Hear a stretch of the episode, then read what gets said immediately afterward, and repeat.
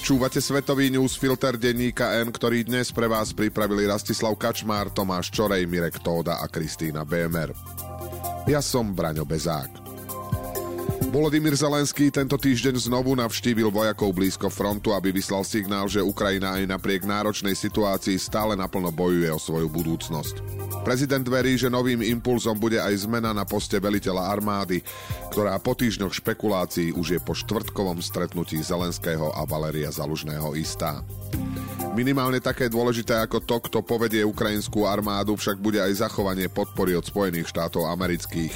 A tamto po uplynulom týždni nevyzerá najlepšie.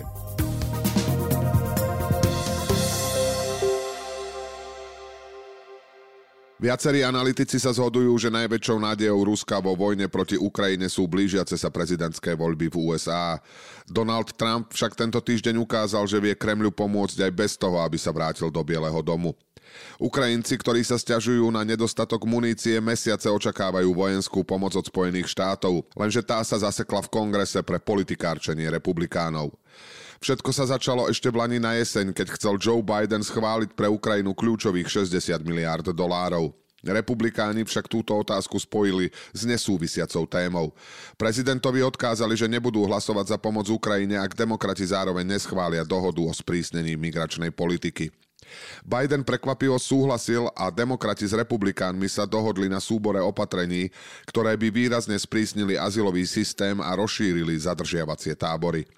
Z pohľadu demokratov išlo o zásadné ústupky, ktoré by za normálnych okolností neprichádzali do úvahy.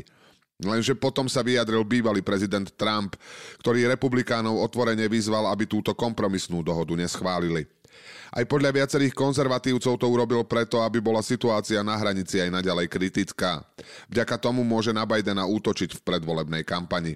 Republikáni, pre ktorých je Trump neohrozenou autoritou, ho počúvli. Odmietli podporiť dohodu o migrácii a teda aj balík pre Ukrajinu. Biden ich v kravate v ukrajinských farbách obvinil z podkopávania národno-bezpečnostných záujmov aj spojencov len pre dobro svojho šéfa. Prezident zároveň zdôraznil, že čas pre Ukrajinu sa kráti a otvorene povedal, že potopenie dohody pomáha Putinovi. Situáciu sa snaží zachrániť skupina republikánov v Senáte, ktorí si uvedomujú, že neschválenie pomoci Kyjevu neškodí len Ukrajincom, ale aj reputácii Spojených štátov. Vo štvrtok presadili, aby sa o balíku o Ukrajine a Izraeli hlasovalo samostatne, teda bez opatrení o migrácii. Naďalej nie je jasné, ako zareagujú republikáni v snemovni reprezentantov, ktorí sú voči Trumpovi poslušnejší. Na republikánov už zareagoval aj poľský premiér Donald Tusk, ktorý americkým konzervatívcom odkázal, že Ronald Reagan sa musí obracať v hrobe. Republikáni pritom tento týždeň zažili aj viacero ďalších blamáží. V utorok sa napríklad snažili odvolať ministra pre vnútornú bezpečnosť, ale hoci majú v snemovni väčšinu, na ústavnú žalobu im chýbal jeden hlas. Nepodarilo sa im to aj preto, lebo sa v snemovni na poslednú chvíľu objavil demokratický kongresman na vozíčku, ktorý sa aktuálne lieči v nemocnici. Americké médiá písali, že táto scéna bola ako z hollywoodského thrilleru. Maďarský premiér Viktor Orbán ani tento týždeň nevyužil šancu, aby ako posledný člen NATO schválil vstup Švédska do aliancie. Zostal tak verný svojmu imidžu proputinovského politika, ktorý je schopný do poslednej chvíle vydierať svojich spojencov a narúšať európsku jednotu. Švédsko o vstup do NATO požiadalo v máji dvetisícdvadsaťdva, necelé tri mesiace po ruskom útoku na Ukrajinu. Urobilo tak spoločne s Fínskom. Fínsko už je členom aliancie, no švédska prihláška uviazla na dvoch členských štátoch, Turecku a Maďarsku. Na začiatku sa zdalo, že najväčší problém bude mať dohodnúť sa s tureckým prezidentom Erdoganom. Síce to trvalo, ale Turecko napokon členstvo Švédska odsúhlasilo. Zostalo tak len Maďarsko, členský štát Európskej únie, pre ktorú je jednota v oblasti bezpečnosti jedným z hlavných záujmov. Viktor Orbán však hrá so svojimi spojencami dvojitú hru. Tvrdí, že nie je proti Švédsku v NATO, dokonca sľuboval, že Maďarsko nebude pri ratifikácii Švédska členstva posledné. To sa nestalo, blokuje ho a to zrejme len preto, že Švédsko kritizovalo ohrozenie demokracie v Maďarsku. Začiatkom týždňa sa renomé Maďarsko pokúsili vylepšiť opoziční poslanci, keď zvolali mimoriadnu schôdzu, na ktorej chceli rokovať o ratifikácii švédskeho členstva. Poslanci vládnej strany Fides však tento pokus bojkotovali, čo sledovali naživo diplomati z členských krajín NATO vrátane slovenského veľvyslanca. Maďarsko znovu vyzývali k odblokovaniu rozširovania NATO viacerí európski lídri a tlačia naň aj Nemecko či ú es á, ktorému odkazujú, že aj ich trpezlivosť má svoje hranice. Orbán pokračuje vo svojej hre, ktorá najviac vyhovuje ruskému prezidentovi Vladimirovi Putinovi. Poslanci Fidesu dokonca začali požadovať, aby najskôr do Budapešti prišiel švédsky minister Ulf Kristersson a kritizovali, že sa švédsky politici vyjadrovali k stavu demokracie v Maďarsku. Tvrdia, že ak je členstvo pre Švédov dôležité, tak premiér nebude mať problém prísť do Budapešti. Takto úkolovať predsedu vlády v spojeneckej krajine je naozaj mimoriadne nediplomatické. Premiér Kristersson vylúčil, že by o členstve ďalej s Budapešťou rokoval a dodal, že sa rád stretne s Orbánom potom, ako ratifikujú švédsku žiadosť o členstvo v NATO. Je to nielen o lojalite voči NATO, ale všeobecne aj o priateľskom správaní sa medzi štátmi EÚ. Pripomenul Orbánovi vysoko postavený nemecký predstaviteľ elementárne pravidlá pre normálne fungujúce vzťahy medzi spojencami. Na rozdiel od Turecka, ktoré za svoju ratifikáciu vyjednalo obchod so stíhačkami, Maďarsko žiadne požiadavky na Švédsko nemalo. O čo teda Orbánovi ide? Najlepšou odpoveďou, ako to zhrnul maďarský analytik Peter Kreko, je Orbánovo ego, ktoré ho dostalo do slepej uličky.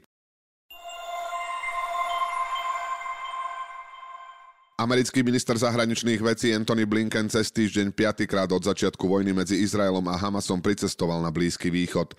Spojené štáty sa snažia predísť širšiemu regionálnemu konfliktu, hoci naďalej vojensky zasahujú proti militantom v Iraku a Sýrii. Iránom podporovaní ozbrojenci koncom januára zabili troch amerických vojakov na základni v Jordánsku. Od prezidenta Joe Bidena sa očakávala silná reakcia a viacerí poprední konzervatívci ho dokonca vyzývali k útoku priamo v Iráne. Biden to odmietol a namiesto toho si vybral strednú cestu. Koncom minulého týždňa nariadil odvetné zásahy na ciele militantov z iných krajín, ktorých podporuje Irán. Američania naďalej útočia aj na jemenských povstalcov Húsiovcov, ktorí blokujú dopravu v Červenom mori. Prezident však dal najavo, že otvorenú vojnu s Iránom si neželá. Tu v tejto chvíli nechce ani Irán, pretože teokratický režim v Teheráne si uvedomuje, že by konfrontáciou s Američanmi riskoval vlastný kolaps. Zdá sa, že nateraz Spojeným štátom toto krehké balansovanie vychádza. Jedna z milícií v Iraku, ktorú podporuje Irán, už oznámila, že prerušuje útoky na americké pozície v regióne. Nedá sa však očakávať, že Američania svojich nepriateľov odstrašia definitívne. Podľa mnohých môžu upokojiť situáciu len diplomaticky, a to predovšetkým stabilizovaním situácie v pásme Gazy. Izraelská ofenzíva tam po útokoch Hamasu z minulého októbra prebieha už vyše štyri mesiace. Aktuálne sa deje aj na úplnom juhu územia, kde sa zdržiavajú milióny vysídlených Palestínčanov. Spojené štáty sa snažia vyjednať prímerie, ktorého súčasťou by bolo prepustenie všetkých izraelských rukojemníkov. Vo Washingtone sa usilujú o vznik nezávislého palestínskeho štátu, ktorý je zároveň podmienkou Saudskej Arábie, aby znormalizovala svoje vzťahy s Izraelom. Tieto plány však narážajú na politickú realitu. Väčšina Izraelčanov po útokoch Hamasu nechce palestínsky štát a vehementne ho odmieta predovšetkým premiér Benjamin Netanyahu. Ten nateraz odmieta aj prímerie, a to aj napriek rastúcemu tlaku rodín rukojemníkov. Netanyahu naďalej trvá na totálnom víťazstve proti Hamasu. V Čile vypukli lesné požiare, ktoré silný vietor rýchlo rozšíril do viacerých obcí a osád. Vyžiadali si množstvo životov, pričom obete budú ešte pravdepodobne pribúdať. Požiare sa začali šíriť v prímorskom letovisku Viña del Mar na pobreží Tichého oceánu. V meste žije tristotridsaťtisíc ľudí, ale mnohí ďalší tam teraz dovolenkovali, keďže ide o obľúbenú destináciu a na južnej pologuli je teraz leto. Ľudia sa snažili uísť, ale terén je veľmi kopcovitý a najmä starším sa to nepodarilo. Na fotkách na sociálnych sieťach bolo vidieť zástupy zhorených aut na ceste, ktoré sa takisto nedostali do bezpečia. Pripomínalo to zábery z minuloročných požiarov na Havaji. Niektorí obyvatelia mesta to prirovnávali k výbuchom atómovej bomby a hovorili, že nezostalo nič. Požiare boli následkom už desaťročie trvajúceho sucha, víkendových extrémnych horúčav a silného vetra, ktorý oheň rozšíril aj do okolitých obcí. Silným faktorom bol aj fenomén El Niño. Je to opakujúci sa jav, keď sa otepľujú vody vo východnej a centrálnej časti Tichého oceánu vrátane oblastí pri pobreží Južnej Ameriky.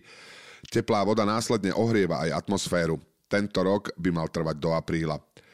Prezident Čile Gabriel Boric na tlačovej konferencii povedal, že požiare sú najväčšou tragédiou v krajine od zemetrasenia v roku dvetisícdesať, ktoré malo štyristo obetí a viac ako jeden a pol milióna vysídlených.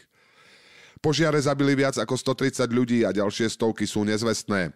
Kompletne zničili niekoľko obcí a vysídlili zatiaľ nešpecifikované množstvo ľudí. Zničili aj deväťdesiatosem percent národnej botanickej záhrady, ktorá mala rozlohu viac ako štyri kilometre štvorcové, bola stará stosedem rokov a rástlo v nej viac ako tisíc druhov stromov a rastlín, pričom niektoré sa nevyskytujú nikde inde na svete. Požiare vypukli aj v Kolumbii, v okolí hlavného mesta Bogota, vo Venezuele, Ekvádore a Argentíne. Senegal je ďalšou krajinou v západnej Afrike, kde budúcnosť demokracie nevyzerá najlepšie. Našťastie tam neprebehol ďalší zo série vojenských prevratov. Tentoraz do demokracie zasiahla civilná vláda. Senegal patrí medzi najstabilnejšie demokracie v regióne. V rebríčku, ktorý zostavuje časopis The Economist, má necelých šesť bodov z desať. Hodnotenie berie do úvahy napríklad občianske slobody, voľby, funkčnosť vlády či účasť ľudí na politickom dianí. V celej Afrike je na tom lepšie len zo pár štátov, napríklad Ghana, Botswana či Juhoafrická republika. Teraz však hrozí, že ďalšie hodnotenie už zďaleka nebude také pozitívne. V Senegale je narušený jeden zo základných pilierov demokracie – slobodné a transparentné voľby. Prezidentom Senegalu je Macky Sall, zvolili ho dvakrát a vo voľbách, ktoré sa mali konať na konci februára, už neplánoval kandidovať. Dlho však nebolo jasné, či sa o to predsa len nepokúsi a už v lani to viedlo k protestom. Sall v júli napokon oznámil, že tretíkrát kandidovať nebude, ale momentálne je otázne, čo sa v Senegale bude diať. Prezident voľby odsunul, nový termín je december. Ako oficiálny dôvod uvádza sťažnosti niektorých kandidátov, ktorých vylúčili z volieb. Vyvolalo to kritiku opozície aj protesty obyvateľov krajiny. Viacerých opozičných poslancov zadržali. Opozícia Salla obvinuje z ústavného prevratu či velezrady. Prezident trvá na tom, že kandidovať už nechce, no posunutie volieb o desať mesiacov vyvoláva veľké pochybnosti o tom, či z funkcie odíde. Prípadne, či to nevyužije na to, aby oslabil opozíciu, ktorá ho už dlhšie obvinuje z toho, že sa ju snaží zničiť. Už teraz je jasné, že Senegal sa dostal do bezprecedentnej situácie. Sallov mandát sa končí v apríli a tak bude vo funkcii výrazne dlhšie, ako mal byť pôvodne. Pre Senegal je to bezprecedentné aj preto, že odovzdávanie moci tam v minulosti prebiehalo podľa pravidiel. A dokonca krajina nikdy nezažila vojenský púč, čo je v regióne naozaj rarita. Snáď to tak zostane aj napriek aktuálnemu vývoju. Svetový newsfilter dnes pre vás pripravili Rastislav Kačmár, Tomáš Čorej, Mirek Tóda a Kristína bé em er. Do počutia o týždeň.